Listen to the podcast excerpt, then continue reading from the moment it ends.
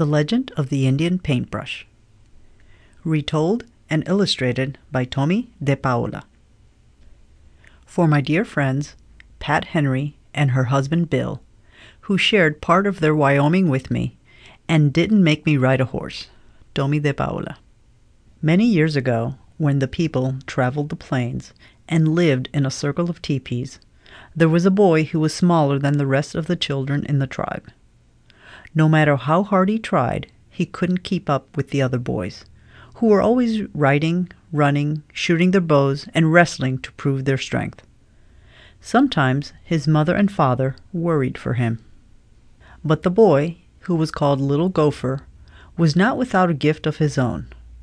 From an early age, he made toy warriors from scraps of leather and pieces of wood, and he loved to decorate the smooth stones with the red juices from the berries he found in the hills. The wise shaman of the tribe understood that Little Gopher had a gift that was special. Do not struggle, Little Gopher. Your path will not be the same as the others. They will grow up to be warriors. Your place among the people will be remembered for a different reason. And in a few years, when Little Gopher was older, he went out to the hills alone to think about becoming a man, for this was the custom of the tribe. And it was there that a dream vision came to him. The sky filled with clouds, and out of them came a young Indian maiden and an old grandfather. She carried a rolled up animal skin, and he carried a brush made of fine animal hairs and pots of paints.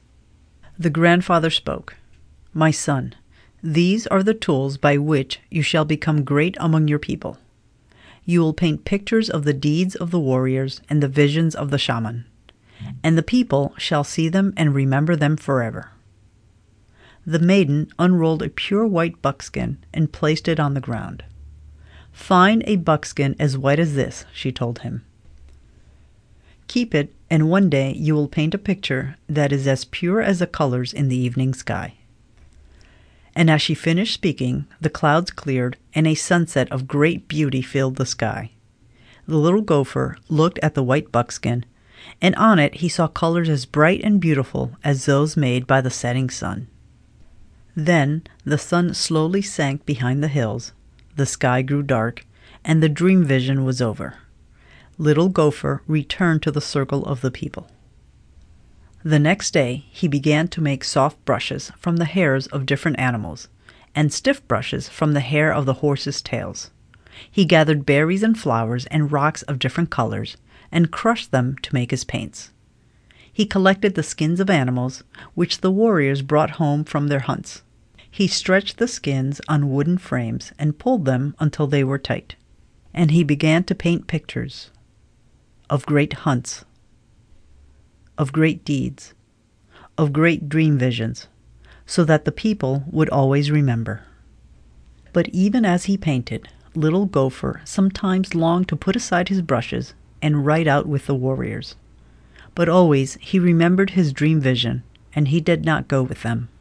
Many months ago, he had found his pure white buckskin, but it remained empty, because he could not find the colors of the sunset. He used the brightest flowers the reddest berries, and the deepest purples from the rocks, and still his paintings never satisfied him. They looked dull and dark. He began to go to the top of a hill each evening and look at the colors that filled the sky to try and understand how to make them.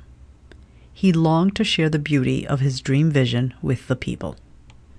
But he never gave up trying, and every morning when he awoke, he took out his brushes and his pots of paints and created the stories of the people with the tools he had. One night, as he lay awake, he heard a voice calling to him Because you have been faithful to the people and true to your gift, you shall find the colors you are seeking. Tomorrow, take the white buckskin and go to the place where you watch the sun in the evening. There on the ground, you will find what you need. The next evening, as the sun began to go down, Little Gopher put aside his brushes and went to the top of the hill, as the colors of the sunset spread across the sky. And there, on the ground all around him, were brushes filled with paint, each one a color of the sunset. Little Gopher began to paint quickly and surely, using one brush, then another. And as the colors in the sky began to fade, Little Gopher gazed at the white buckskin and he was happy. He had found the colors of the sunset. He carried his painting down to the circle of the people, leaving the brushes on the hillside.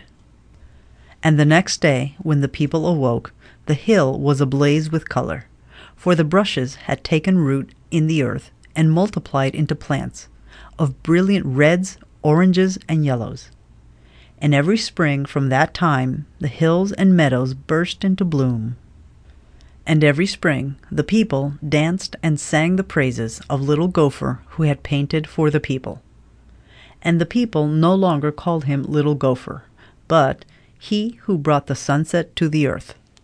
Author's note The lovely red, orange, yellow, and even pink Indian paintbrush blooms in profusion throughout Wyoming, Texas, and the High Plains, and has many stories connected with its origin. The story of the Native American artist and his desire to paint the sunset was particularly meaningful to me as an artist. There are many times when I wish I could go out on a hill and find brushes filled with exactly the colors I need. Who knows? Someday, maybe. The idea for doing a book on this spectacular wildflower came from my good friend Pat Henry after she had seen my book, The Legend of the Bluebonnet, which is the story of the Texas state flower. Pat is from Wyoming, where the Indian paintbrush is the state flower. Coincidentally, Carolyn Sullivan from Austin, Texas, had recently sent me a copy of Texas Wildflowers Stories and Legends, a collection of articles by Ruth D. Isley which originally appeared in the Austin American Statesman. Carolyn is a teacher in the Austin area, and in 1965 this collection was made available to teachers there for use with a unit on Texas trees and wildflowers. She too had read the Bluebonnet book and knew of my deep interest in folktale and legend. The Indian paintbrush is a familiar flower to Texans, and in the book I came across a brief and interesting account of how the wildflower got its name. I contacted Mrs. Isley, and she graciously gave me permission to use her article as the main source for my retelling of the legend of the Indian paintbrush. So I would like to thank Pat Henry for suggesting the book, Carolyn Sullivan for sending me the collection of legends, and Ruth Isley for giving me inspiration from her collection. I would also like to thank and acknowledge Lady Bird Johnson, the former First Lady, whose untiring efforts have not only made her home state of Texas a symphony of color with its wildflowers, but have encouraged other states throughout the country in the preserving and growing of native wildflowers to beautify the countryside. That is the end of The Legend of the Indian Paintbrush by Tomie dePaola. This book was read by Nancy Cecilia at the studios of the Connecticut Radio Information System.